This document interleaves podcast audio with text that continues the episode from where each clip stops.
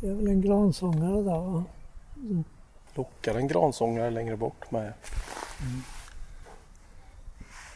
Det brukar vara rätt, rätt gott om gransångare när, när det är så här lä och eh, mycket säljblom så är det gott om gransångare. kan man fundera över om de, om de är här för att käka nektar och pollen eller om de, de dras till insekterna som käkar nektar och pollen. Vad tror du Frida? Jag tror att det är både och. Det sitter en gråsparv där inne. Ja, just det. Kall vår som har övergått i en bra vår. Ja.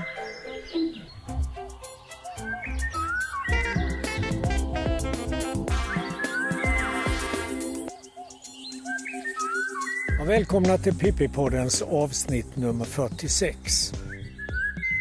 Och efter en period med kyligt, tråkigt, riktigt, eh, ja, riktigt hopplöst väder så står vi här och njuter nu. Visst, visst är det härligt? Det är verkligen härligt. Vi står här i vårsolen vid Långenäsviken innanför Grötvik i Halmstad och tittar ut över havet. Det står någon skrattmås på en sten och en storskrake pratar lite med ett par gravänder och det hoppar omkring lite gransångare och sädesärlor här. Och det, det, har ju, det har ju varit så här härligt tycker jag nu över påsken. Vi spelar in detta precis i slutet av påskhelgen.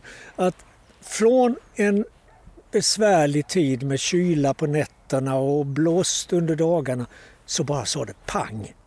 Så öppnades alla portar. Ja, det är så klassiskt. Eh, nästan varje år är det likadant. Jag minns bara för en tio dagar sedan så hade jag ju ringmärkning med femteklassare i Varberg på Jätterön och det blev ju mer eller mindre snöstorm. Men som tur var så hade jag ju en eh, rödstjärt i trä som jag hade lagt i min ficka som jag kunde ringmärka ganska många gånger den dagen. Så det var, det var inte tal om att ringmärka några riktiga levande fåglar alltså? Nej, man ska ju inte ha uppe nät när det är nederbörd ute. Fåglarna kan ju bli väldigt dåliga, rent av ja, frysa ihjäl om det skulle bli riktigt illa. Mm. Och de här dagarna så har det ju formligen vält in fåglar. Jag var nu på morgonen ute på en orrexkursion i Hallands inland inne vid Smålandsgränsen och vi hade många orrar som spelade och tranor och varfåglar och lite annat. Men det som gjorde störst intryck på mig var nog att det fanns träpipplärkor snart sagt överallt. Alltså. Det, på bara ett par dagar så har södra Sverige svämmats över av träpipplärkor. Det, det är fascinerande. Ja, själv hade jag ett eh, 15-tal som sträckte in vid Tönnersa strand nu under morgonen och där myllrade det ju verkligen av änder. Alltså alla Sveriges simänder fanns ju där idag. Men det som gjorde störst intryck det var ju alla de här flockarna med stjärtand som kom. Det kom ju en bit över, ja, jag tror det blev 114 stjärtänder till slut och det var en artren flock på 52 stycken. Alltså det är ju sanslöst läckra fåglar. De ser ju verkligen ut som att Ja, lite som en efterrätt nästan. Lite choklad och lite grädde och lite glass och eh, fina färger skapat av en duktig konstnär ungefär. Och så ska de ju flyga väldigt långt upp och häcka upp i norr. Jag såg ju att eh, på nätet att eh, de hade vårsträcksrekord av stjärtand idag för Sverige förmodligen på Öland. 796 stycken hade sträckt på norra Öland. Så det kanske tyder på någonting att stjärtanden är på gång. Ja, nej men alltså det, det kan ju också vara så att det har varit hela strecket har blivit så uppdämt nu under en period så att när proppen verkligen går ur så, så, ja, så går den ur med besked.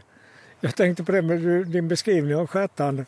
Jag brukar när jag håller fågelkurser och ska försöka förklara karaktärerna hos de olika änderna, speciellt när vi har dem flygande förbi, så brukar jag säga att stjärtanden det är, det är lite grann av simändernas vinthund. Den är så långsträckt och slank och så går det så snabbt också när de kommer. Det, och, och, och, den är ju verkligen en elegant fågel alltså. Ja, och gärna i en sån här blandflock med några skedänder och kanske några bläsänder och ett par krickor insprängda i flocken. Det är ju väldigt läckert att se och det är just vid den här tiden som man får se de här stora mängderna med, änderna, med änder nere i Laholmsbukten. Det var ju väldigt mycket krickor och viggar som rastade också. Mm. Och sen har vi ju våra berömda svarthakedoppingar. Det känns som att de bara blir fler och fler för varje år också. Så det är ju snygga fåglar där man letar såklart efter svarthalsade doppingar men mm. svarthakedoppingar är inte fy skam de heller. Det, de här svarthakedoppingarna, hur många, hur många såg du idag? Jag hade 92 stycken idag från eh, Tönnersa södra till Tönnersa norra. Det här området ligger alltså mellan eh, Lagans mynning och Genevadsåns mynning kan man säga, söder om Halmstad. Lite grann den norra halvan av Laholmsbukten.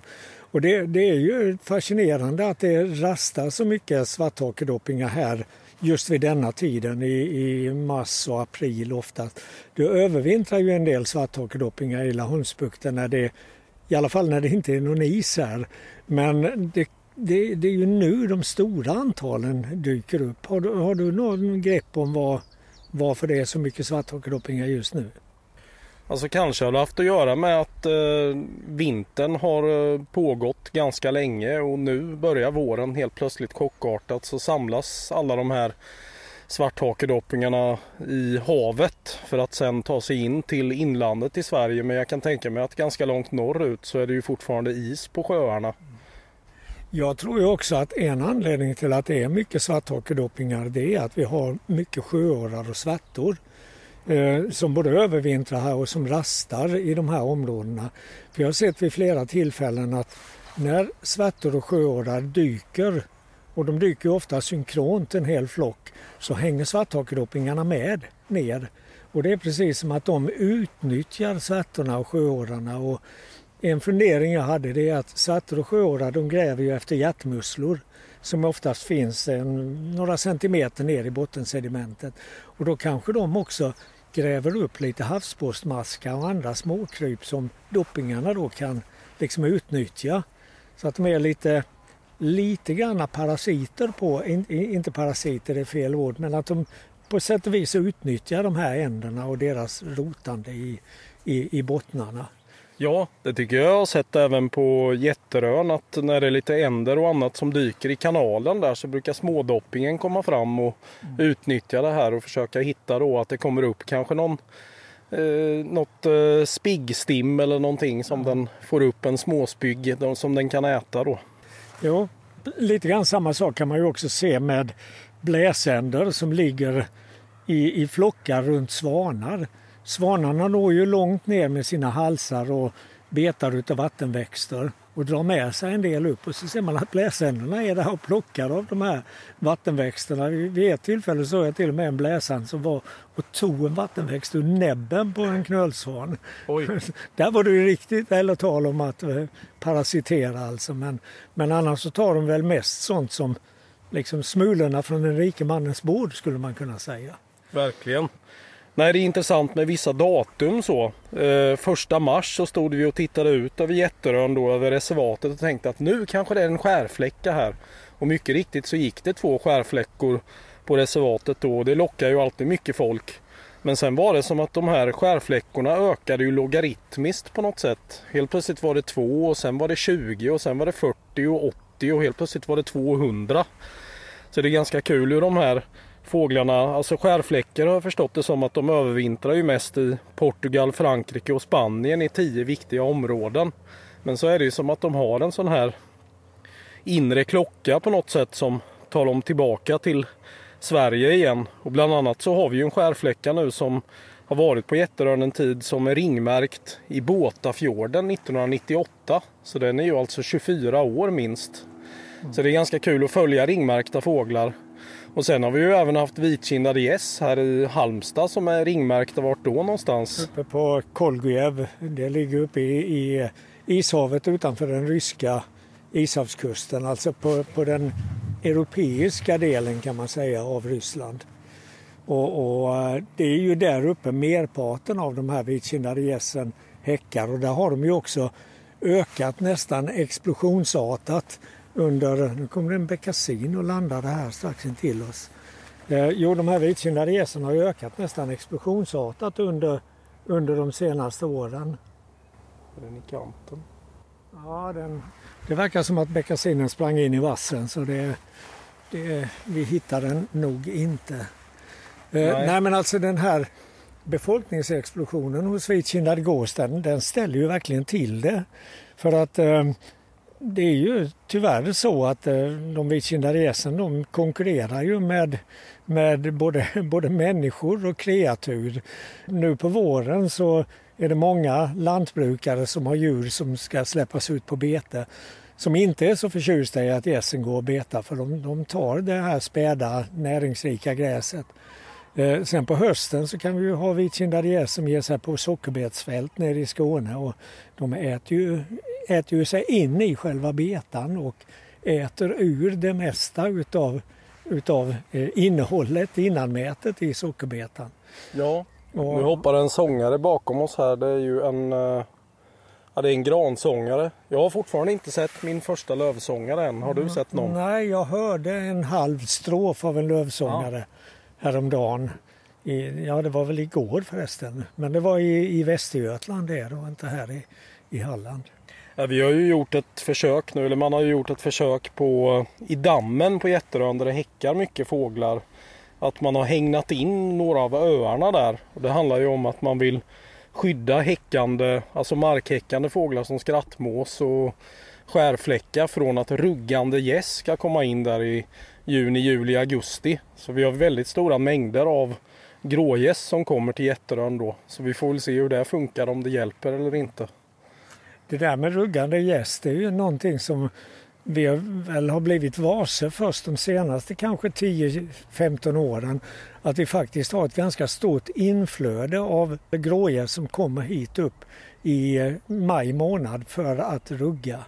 Eh, vi kan se det här nere i södra Halland att eh, det kommer in flockar. Samtidigt som vi står och tittar efter prutgäss då i slutet av maj så kommer det stora flockar med grågäss utifrån havet som förmodligen har flugit ut över norra Själland och är på väg upp till Hornborgasjön eller Jätterön eller någon annanstans just för att rugga.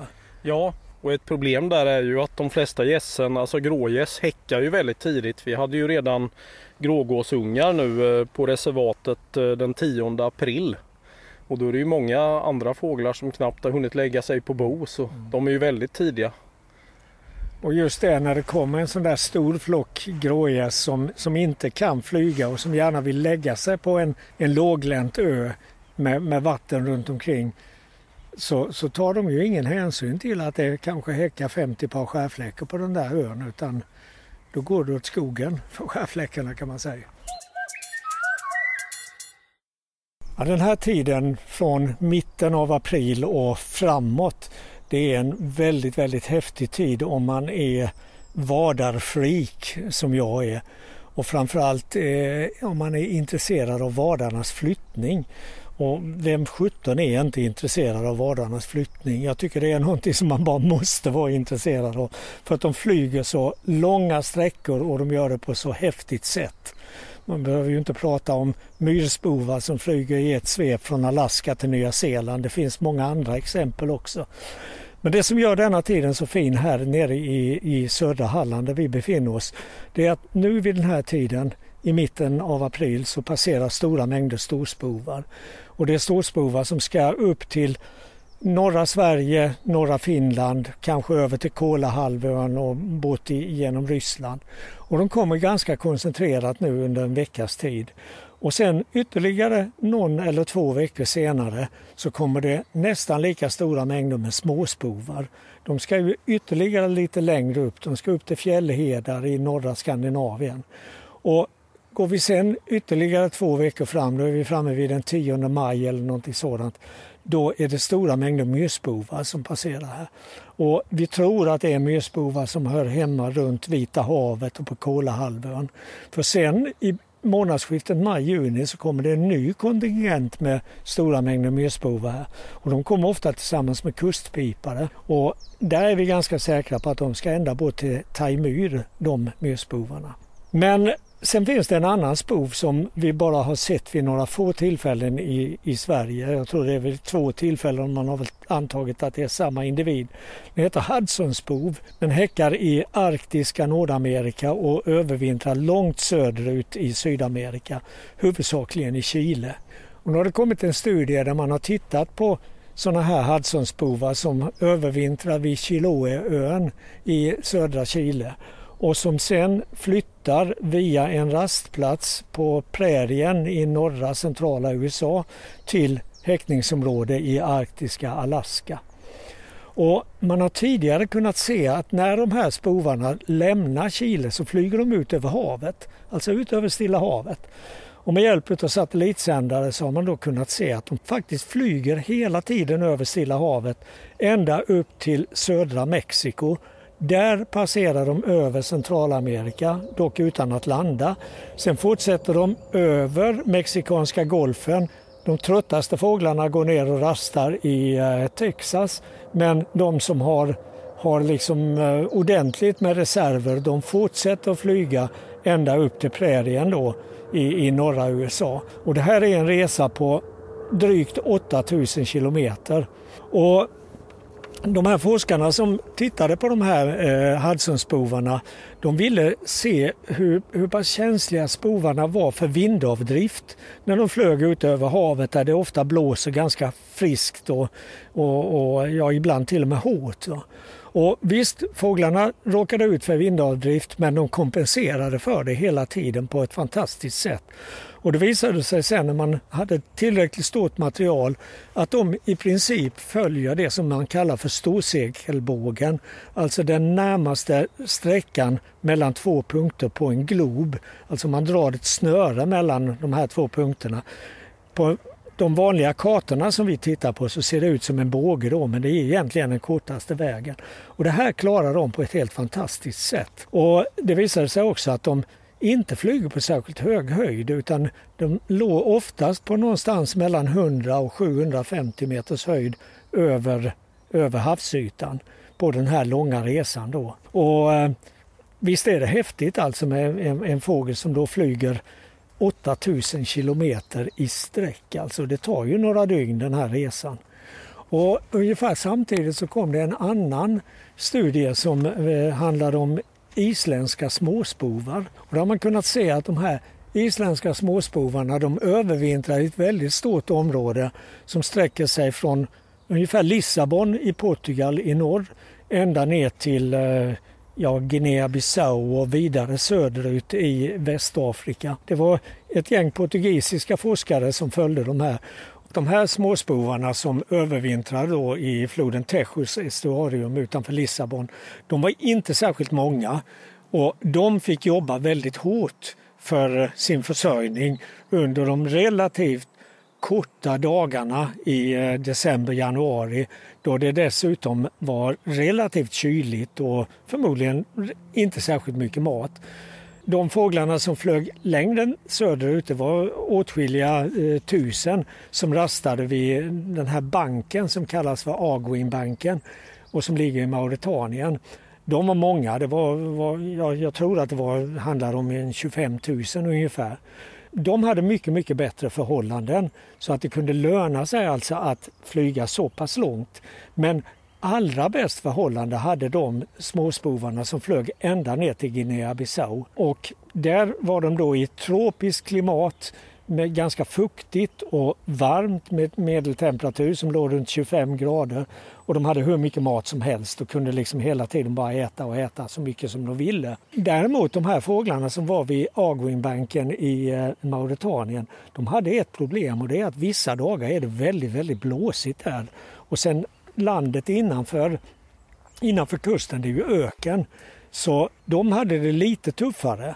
Men när man sen då jämförde häckningsframgången hos fåglar som hade varit i Mauretanien jämfört med de som hade varit längre söderut så var det faktiskt ingen skillnad utan de klarade sig lika bra. Men framförallt så visar den här studien alltså att det kan verkligen löna sig för en fågel att flyga längre för att hitta optimala vinterförhållanden.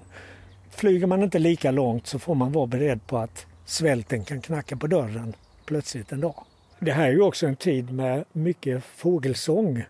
Och eh, för alla som är intresserade av fågelsång så gjorde Kristoffer en intervju med Tet Rotkin, en av eh, Sveriges kanske främsta experter på både fågelsång och på att spela in fågelsång och, och bena ut de här svåra sakerna med olika hackspettrumningar och korsnäbbars läten och så vidare.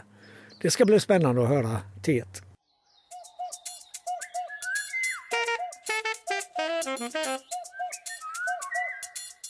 Jag står här i trädgården vid Naturum Jätterön med Tet Sirotkin. Det är den 3 april och solen skiner från en blå himmel. Vad gör du här på Jätterön idag? Ja, eh, jag är nedkallad för att hålla ett föredrag om fågelläten. Eh, och specifikt då tänkte jag eftersom det är förvår så, så ska jag koncentrera mig på de grejerna. Men det blir lite rariteter också som kommer gå att se igenom för de hugade artjägarna här. Spännande. Kan du berätta lite om eh, din bakgrund, vem du är och varför du tycker om att spela in läten och annat? Ja, jag är ju infödd stockholmare från början, vilket kanske hörs lite grann. Jag pluggade lite i Uppsala och så. Men jag började skåda redan när jag var 13. Då gick jag med i Sveriges ornitologiska förening som det hette förr i tiden. Och skådade mycket söder om stan på Södertörn, eh, Ågestasjön och sådär. Och jag märkte ju ganska tidigt att folk som kunde lätena, de kunde ju, hade mycket mer arter, längre listor än vad jag hade. Så jag, jag tänkte, vad fan, det här måste jag kolla lite närmare på. Och, och då visade det sig att det fanns en kurs på Stockholms ornitologiska förening om eh, lockläten, tror jag det var. Jag tänkte, ja men det är kul. Så jag gick på den kursen och lärde mig skilja på bergfinkar och grejer som stack, stack över. Liksom, man, man bara såg bara en liten fink och fattade inte vad det var. Men nu, nu liksom hade jag ett verktyg. Så ja, på den vägen är det. Sen blev jag ju eh, helt insnöad på det här och försöker skilja på svåra arter som korsnäbbars olika typer och, och olika piplärkor, vattenpiplärka och skärpip och sådana grejer. Går igenom en massa sonogram hemma, liksom mycket från Xenocantor då som man får som jämförelsematerial. Hur eh, ser en dag ut? Alltså, jag gissar att du åker ut och spelar in och sen åker du hem och fortsätter att analysera datan. Hur gör man med de här sonogrammen? Hur lär man sig att skilja dem åt mellan olika arter och grupper? Är det massa diskussioner eller är det, någon, är det någonting man har lärt sig genom att hålla på och nöta i fält? Eller hur ska man säga? Det, man glömmer ju läten från säsong till säsong men efter flera år då börjar det sitta liksom eh, djupt i minnet. Men, men eh, det är fortfarande många arter jag inte hör ofta som jag måste repetera. Eh, men du, sa, du frågade om en vanlig dag. Jo, ofta är det ju så. Jag håller inte bara på med läten. Jag gillar ju streckskådning och annat också. Så det klassiska är väl att jag åker ut till en sträcklokal. Eh, hemma vid är det väl Reveln på Torö, ett populärt ställe. Kan ställa upp parabolen där, riktar den eh, åt det hållet där jag tror fåglarna kommer. Jag tar på mig mina bluetooth-lurar och så sätter jag mig med tuben, spanar och lyssnar samtidigt. Och eh, det mesta känner man ju igen.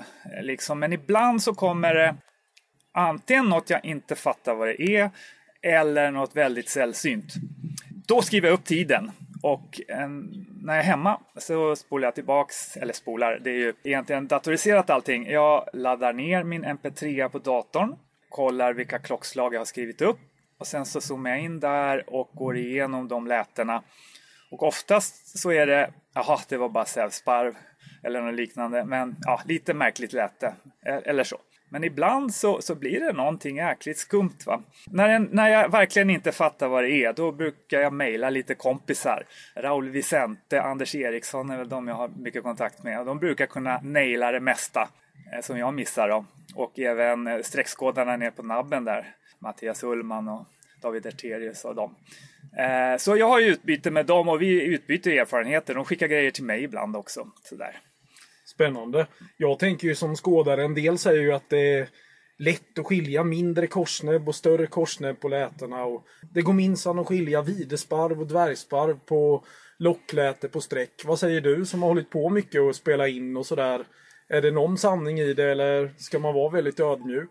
Ja, jag skulle nog vara ödmjuk. Eh, som en generell regel, ju mer man lär sig desto mer ödmjuk blir man. För det finns ju en massa, ja, ta sävsparven, har en uppsjö med läten som man kanske inte känner igen. En del låter som lappsparv eller, eh, och, och, andra.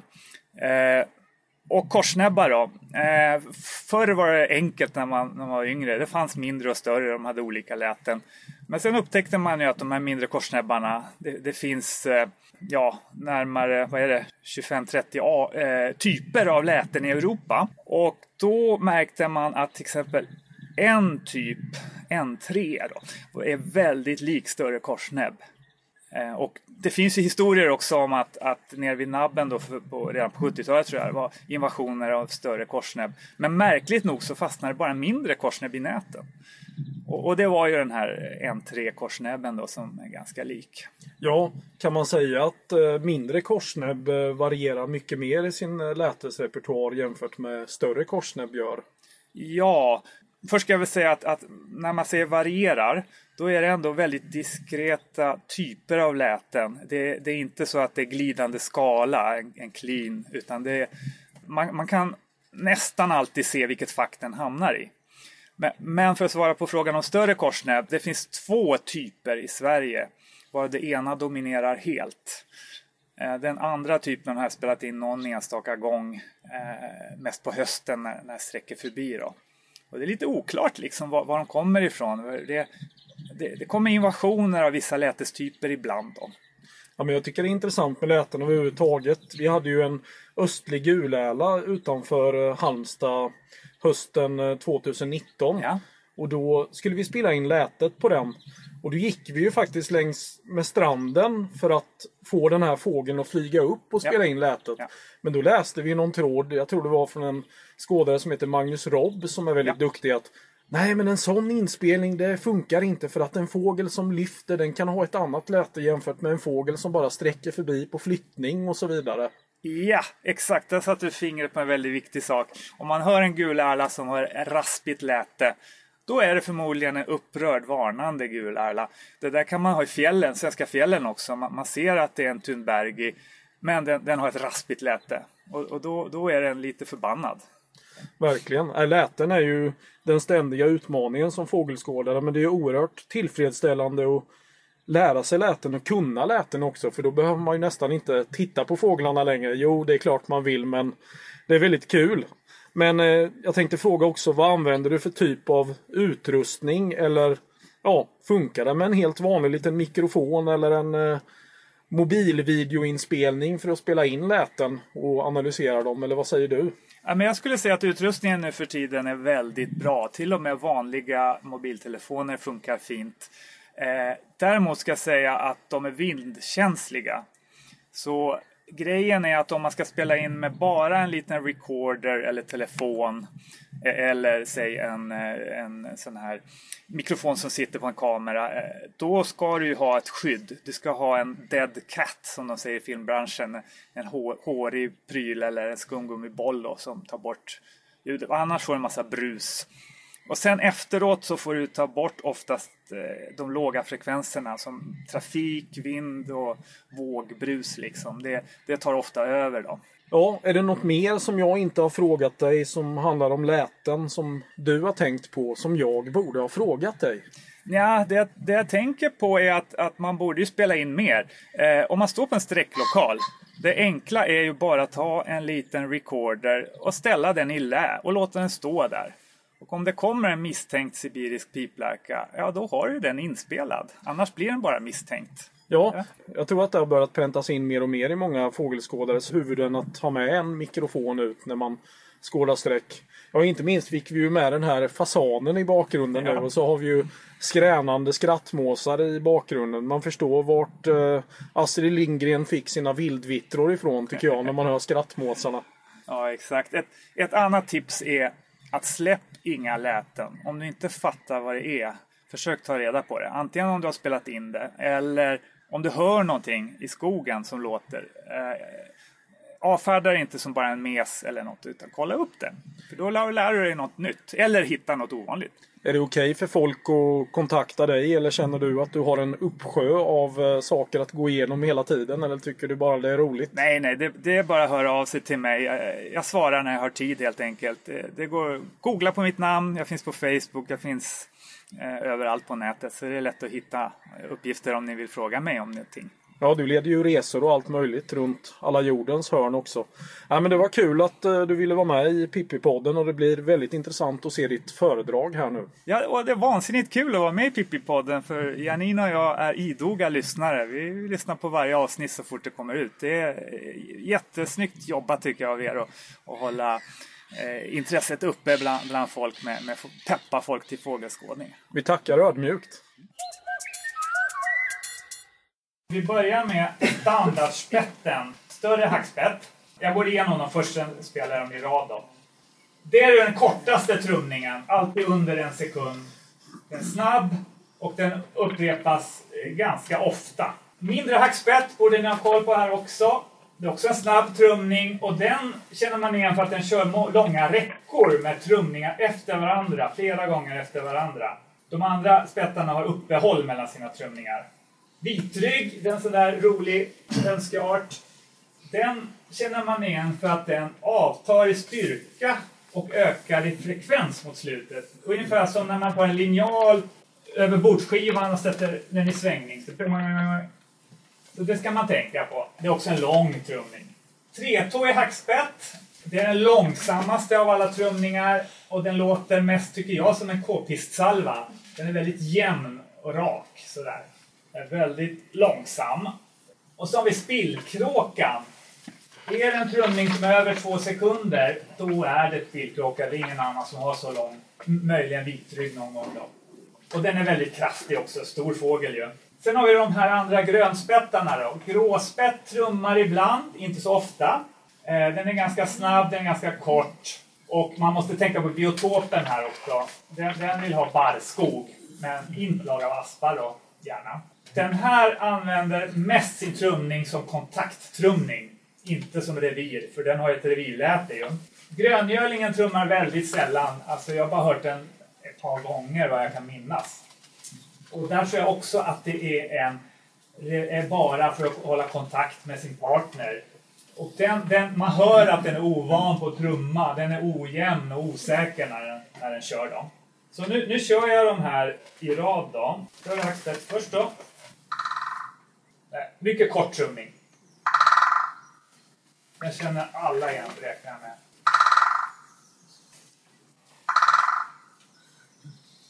Går mindre.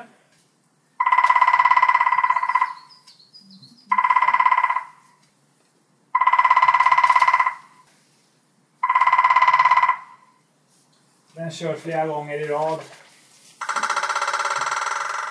Ni hör hur den dör ut på slutet va? Typisk vitrygg. Ganska lätt att känna igen. Om man vet vad man ska lyssna efter som vanligt.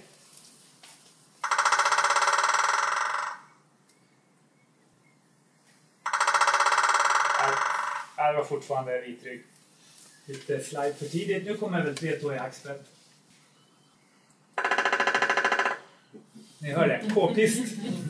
Ni som har gjort lumpen eller sett krigsfilmer. Väldigt långsam, ganska kort. Sen kommer en lång trumning här. Spillkråka. Kraftig. Ja, ni hör hur lång den är. Den tar man inte gärna fel på. Sen har vi Sen har vi det här lilla problemet att ibland så kör de kortare. Då kan de ju låta lite som en 3-2. Man brukar säga att honorna har kortare trumning, men jag tror inte det stämmer. Flera korta trumningar jag hittat är gjorda av hannar också. Kanske unga hannar. Ni hör gråspetten. Den är lite vibrerande sådär. Väldigt snabb.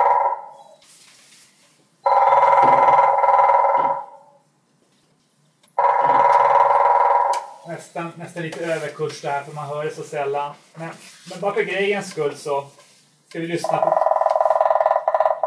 gröngölingen. Ni hör vad den trevar liksom. Den är, är lite vek. Borde träna mer tycker jag.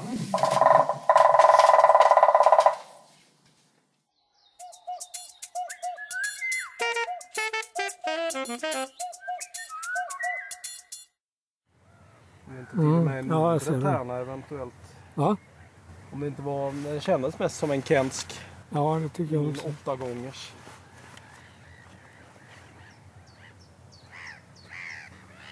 Nu ser vi en kensk tärna här flyga bort mot eh, hamnsilon i Halmstad. Kenska tärnor är ju rejäla fåglar med ett fantastiskt vackert läte, eller vad säger du? Ja, det beror väl på vad man har för eh, preferenser när det gäller läten. Eh, det är många som inte tycker att kensk tärna låter så bra. Folk i min ålder som var med på den tiden då man satte amalgam i tänderna så brukar de kalla den för amalgamtärna. För att det låter ungefär som när tandläkaren då skulle laga ett hål och smetade in sån här amalgam. Det, det gnisslade ordentligt alltså i hela huvudet på en. Och det är ungefär så som man upplever Kenska tärnans läte. Det är inte, inte särskilt vackert. Nej. Ja, Jag tänker på tärnor. Det finns ju mycket kvar att se fortfarande. Jag pratade ju om första lövsångaren har inte fått in än och första silvertärnan har jag ju inte sett heller. Det lär ju komma närmaste tiden. Det är mycket att se fram emot ändå. Ja, Jag har sett eh, hemifrån där jag bor, där jag har lite utsikt över havet, så har jag sett att det har kommit en del eh, fisk, silvertärnor på kanske en kilometers håll. Då är, det, då är det ju i princip omöjligt att avgöra vilken art det är. Eh, I alla fall om man inte har alldeles perfekta förhållanden. Men, men det börjar ju verkligen röra sig nu även, även på den fronten alltså. Och eh, någon dag här före påsk så när jag tittade ut med, med kikaren så såg jag några fåglar som rörde sig på ett speciellt sätt. Det blåste ganska bra den dagen utifrån havet och de här fåglarna rörde sig i cirklar över havet samtidigt som de drog ner mot sydost.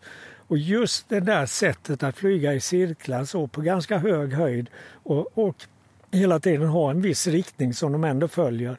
Det, det är typiskt för kustlabb. Och, och det var, visade sig vara fyra stycken kustlabbar. Tre stycken mörka och en som hade lite ljus på, på, på buken. Och det är också tid för dem nu Ja. eh, här längs västkusten. Ja, i morse nu den 18 april så hade ju jag och en kompis två kustlabbar vid Tönnersa. Och vi hittade en eh, ljus, alltså ljusmorf kustlabb på vattnet långt ut. Så lyfte den och började flyga rakt mot oss. Så tänkte oj nu kan vi få riktigt läckra bilder här eller filmer. Men så helt plötsligt vänder den och flyger rakt västerut istället. Tänkte vi, visste den vad vi hade tänkt göra nu eller någonting. Sen bara försvann den. Så den kanske du hade kunnat se hemifrån ifall du hade varit ute och skådat. Ja, nu var jag ju inne och lyssnade efter orrar och tittade på orrar istället i morse så att det var inte riktigt eh, labbläge där inne.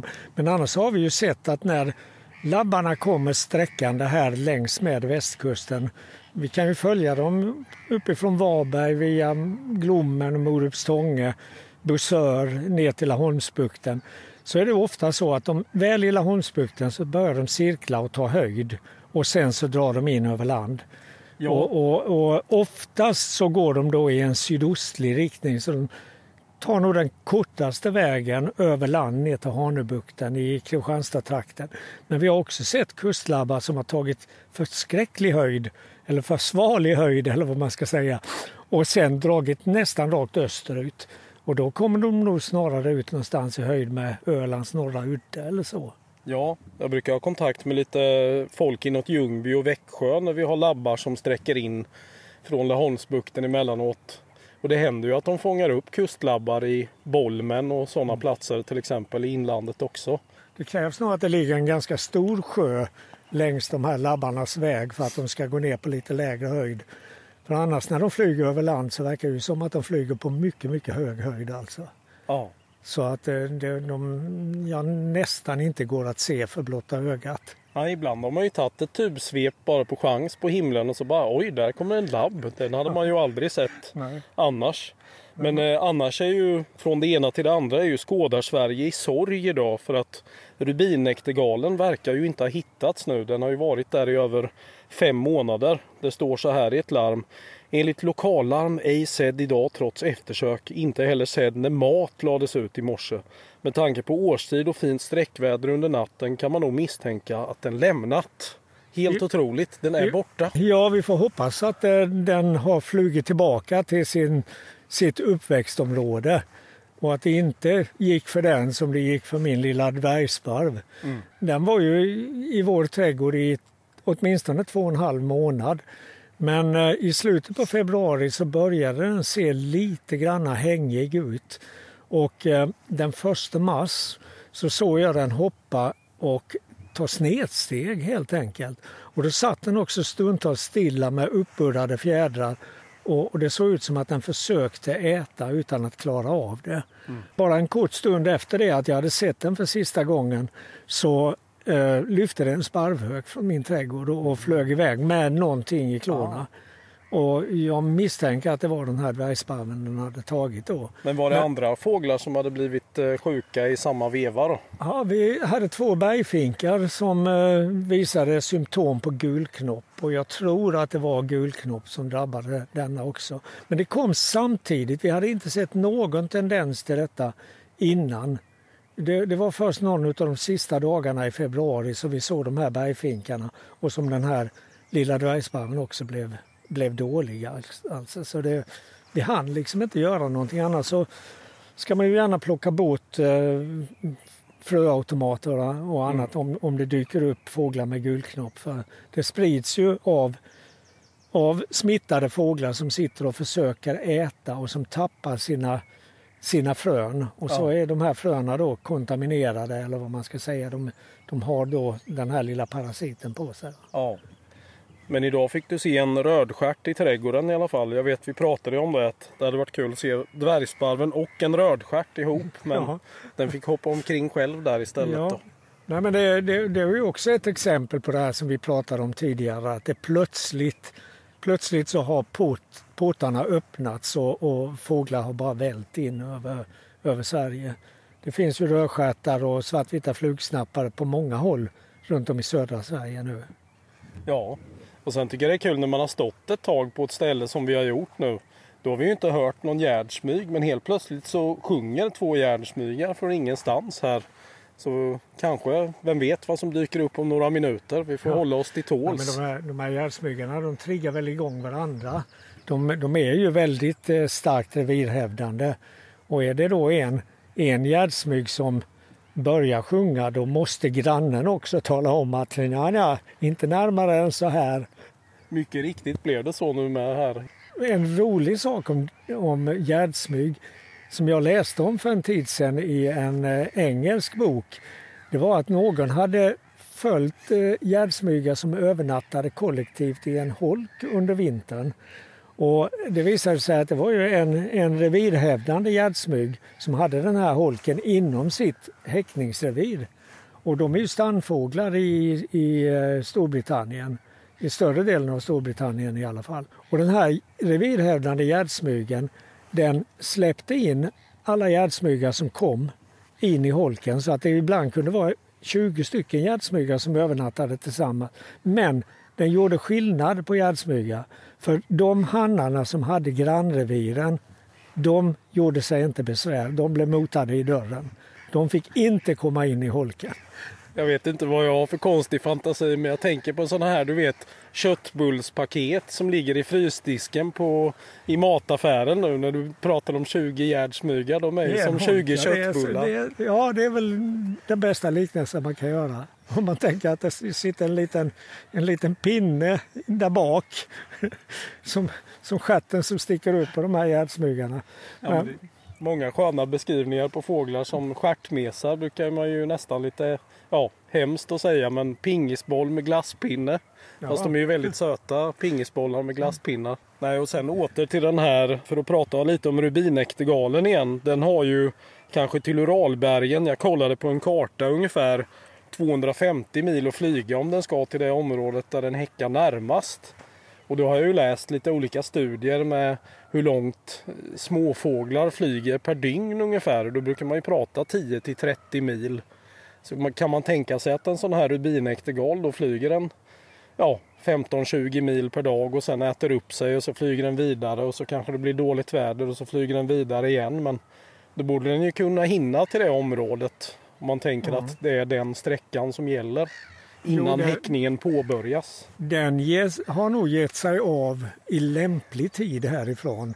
med tanke på hur lång tid det tar att komma till häckningsområdet. Vi kan göra en parallell med en fågel som man har studerat ganska väl och, och det är törnsångare. Törnsångare övervintrar nere i Sahelzonen söder om, om Sahara, huvudsakligen i Västafrika. I alla fall de som häckar här hos oss. Och de sticker ju därifrån i mitten av mars. Kom en gråsiska här bara. Ja, det tar ju närmare en och en halv månad för dem, eller till och med två månader, att flyga därifrån hit upp. Och, och det är väl ofta så att de, de flyger en nattetapp på kanske 15-20 mil. Sen rastar de några dagar och äter. Och när de har tillräckligt med fett för att klara en ny etapp så flyger de vidare. Och det tar sin lilla tid helt enkelt. Om nu den här flyger åt rätt håll vill säga. Ja, men, eh, men det får vi väl ändå tro att, den, att den gör. Alltså, vi har ju exempel på fåglar från Sibirien som har övervintrat i Europa och sen åt, förmodligen återvänt för att komma tillbaka till Europa året e- efter. Har de flugit fel ett år så, så är det nog troligt att de gör det även i resten av sitt liv. Ja. Jag såg när vi kom till din trädgård att uh, pilfinkarna har påbörjat täckningsbestyren för fullt. Men är det flera hyresgäster där under året så att säga i samma? Ja, alltså pil, pil, pilfinkarna de häckar gärna i eh, de tornseglarholkar som jag har satt upp på huset. Och eh, det vill till att de är klara med sin häckning när tornseglarna kommer för annars slänger, slänger tornseglarna ut dem. Mm. Och det har gått ganska vilt till ibland. Man hör, om man är inne i huset så hör man hur det bråkar inne i den här holken. Den sitter ju på väggen. Och, och eh, vid ett tillfälle så, så råkade jag stå nedanför när en pilfink bara kom ramlande ut holken och dråsade rätt ner på marken och sprang iväg sen in under några buskar för att gömma sig. Den var ordentligt tilltufsad alltså. Ja, det, vilka dramor som kan utspela sig. Här har vi två sädesärlor som håller på och badar och dricker lite ser det ut som. Och vippar på sina långa stjärtar. Det var ju inte alls länge sedan man såg den första sädesärlan. De kan ju ha flugit tillbaka faktiskt ända från Afrika de där två också. Men det var lite lustigt med sädesärlor för att jag såg några stycken sädesärlor då medan det fortfarande var ganska gott väder i mitten av mars månad. Säg runt 15-20 mars. Då kom det ett antal sädesärlor. Sen var det precis som att sädesärlorna, ja de som var här, de flög tillbaka eller försvann. För sen såg jag inte en enda sädesärla förrän en av de första dagarna i april. Nej. Och sen har de ju kommit nu på bred front verkligen på sistone.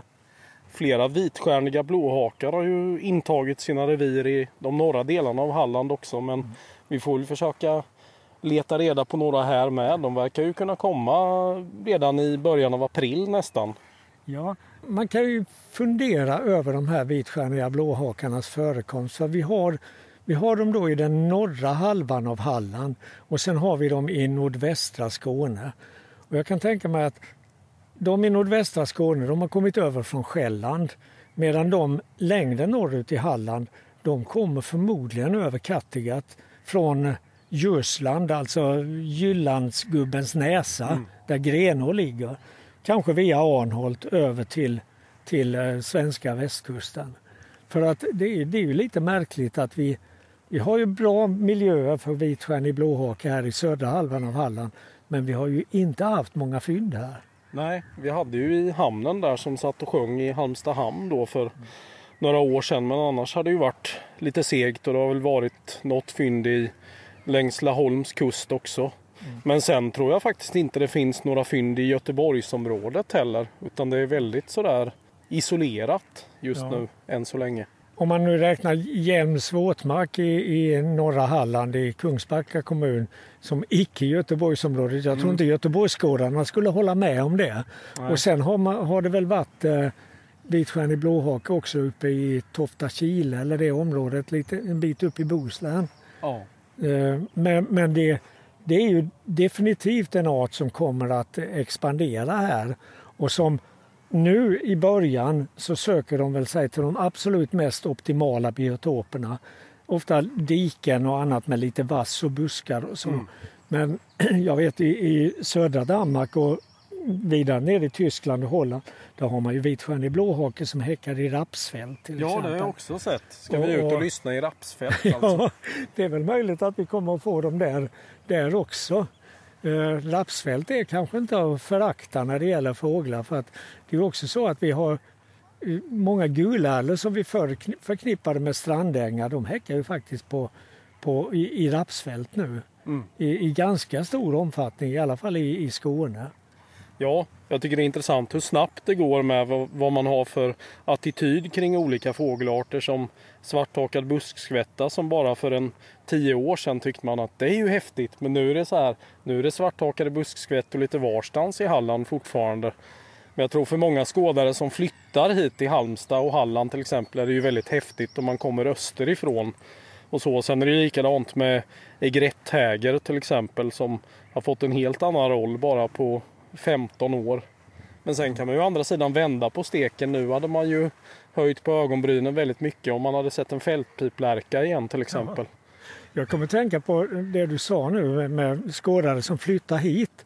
När jag började skåda fågel på, på lite mera allvar, i, jag säger mitten på 1960-talet, då var det en, en man och han, eller, ja, han, det var framförallt mannen som var fågelskådare men, men de, han och hans fru var ofta med ute. Eh, och han sa att en av de fåglar som han hade blivit så överraskad över att den var så vanlig här och som inte fanns i Stockholmstrakten då, 19, säg 1960, det var järnsparv. Och det har vi ju svårt att tänka oss idag. Järnsparv finns ju liksom överallt. Va? Ja. Men, men det, det, det var den, en av de fåglarna som han verkligen reagerade på.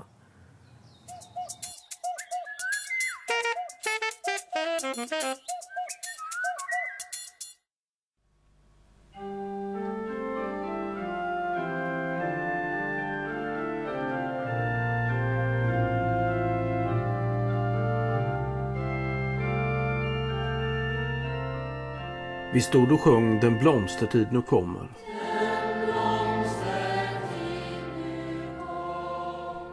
Sommarlovet hade börjat. Blå himmel, sol och vindstilla.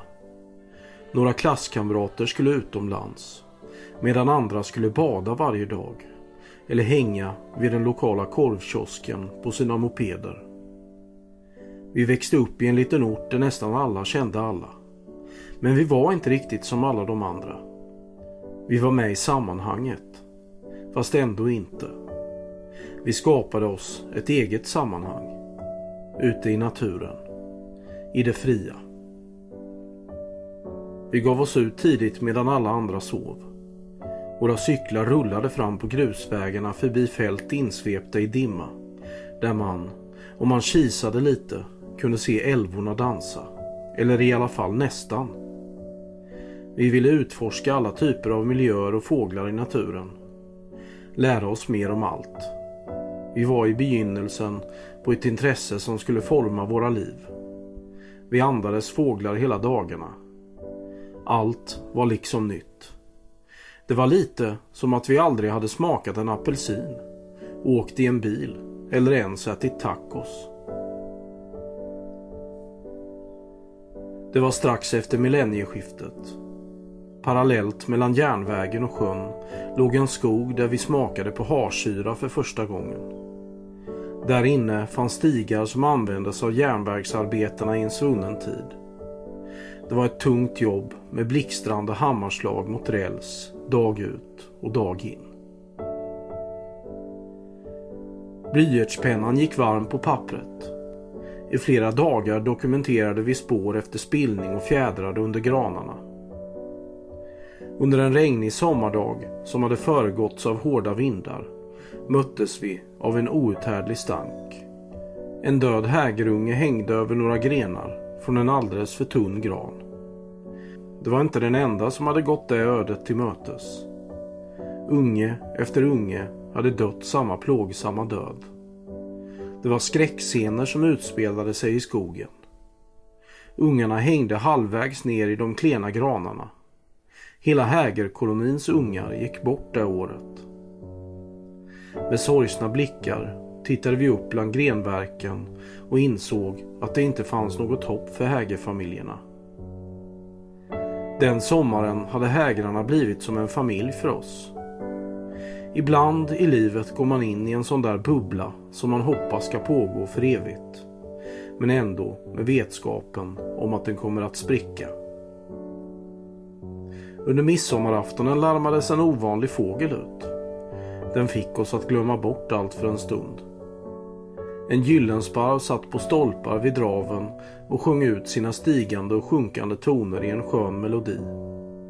Det var kontraster i fågelskådningen.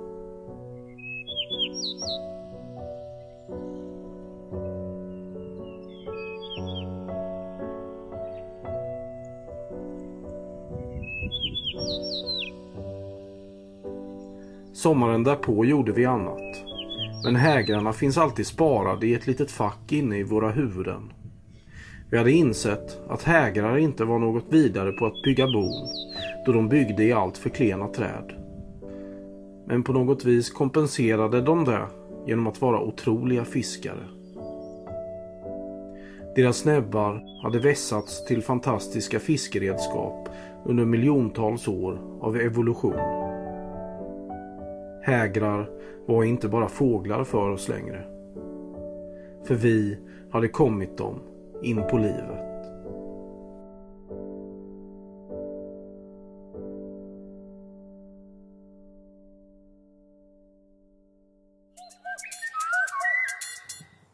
Ja, nu kommer vi till den här eh, klassiska eller ständiga frågan mot slutet av en Pippi-podd. Att eh, vad vad har vi att se fram emot nu idag?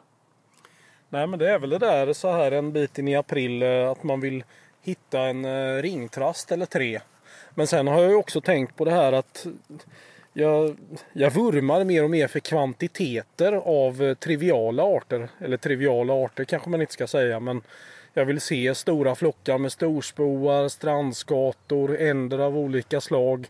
Jag vill ha stora flockar med kärrsnäppor och myrsboar och kustpipar och sånt. Jag tycker när man, ju mer och mer man skådar ju mer och mer uppskattar man de här eh, upplevelserna med lite vanligare arter. Man måste inte alltid ha något ovanligt eller någon tyngre raritet. Även om det såklart alltid är en fin krydda. Jag tycker jag känner mer och mer så. Vad härligt att du äntligen börjar bli vuxen. Ja, frågan är, har du blivit det? Nej, det har jag nog inte. För, för visst, jag, jag håller med dig absolut. Alltså en sak som vi kan se fram emot nu om ett par veckor det är ju det här massiva insträcket utav smålommar som sker centralt i Laholmsbukten, ungefär i höjd med Mellbystrand. Men det som alltid ger de här månaderna en extra krydda det är ju att det plötsligt kan komma seglande ett skepp där uppe på himlen. Ett skepp i form av en vitnäbbad islom. Och, och där har vi ju egentligen båda sakerna. Vi har ju både den här stora kvantiteten, det massiva intrycket av kanske 2000 smålommar i en flock och sen den här bamsingen som ger tillvaron som krydda. Alltså. Ja, alltså just maj månad skulle behöva 48 timmar per dygn så man hinner med familjeliv och arbetsliv och eh, fritid och sömn och äta och sånt där eh, överskattat. Det, det, det, är som att tiden inte riktigt eh, räcker till för att hinna med allting. När, när jag fortfarande arbetade så tänkte jag att när jag väl blir pensionär då ska jag vara ledig hela maj månad och bara skåda fågel. Sen blev det ju inte så. Jag fortsätter ju att jobba på olika sätt. Men eh, visst, jag har ju stora möjligheter att skåda fågel och det är, det är ju verkligen en ynnest. För precis som du säger, maj månad borde ha 48 timmar per dygn. Ja, och just nu när vi står och pratar så har det larmats ut en svartvingad glada som flyger mot nordost från Skagen i Danmark. Så man undrar ju lite var den hamnar. Eh, bohuslänningarna var snabba och larmade ut att den var på väg i alla fall. Och för ett par år sedan så var det ju en uppe i Tanumshede som översomrade där. Så jag har ingen aning om det är samma individ men man märker ju att nu händer det grejer hela tiden. Mm. Det plingar på larmet i fickan. Man undrar ibland eh, Ska man fortsätta ha eh, ett larmsystem eller inte? Men man vill ju inte riskera att missa en taggstjärtseglare som flyger här över Långenäsviken en sommarkväll. Mm. Nej, Nej, det vill man ju inte göra. Och, och sammanfattningsvis så kan vi väl säga att vi har ju egentligen årets absolut finaste tid framför oss. Den här senare delen av april, maj månad och början av juni. Det är ju, det är ju den tiden som eh, man längtar efter resten av året, tycker jag. Ja, absolut. Jag tror att eh, i princip alla fågelskådare i hela landet håller med om det, från norr till söder. Redigering av Frida Nettelblatt. Pippipodden produceras i samarbete med Studiefrämjandet.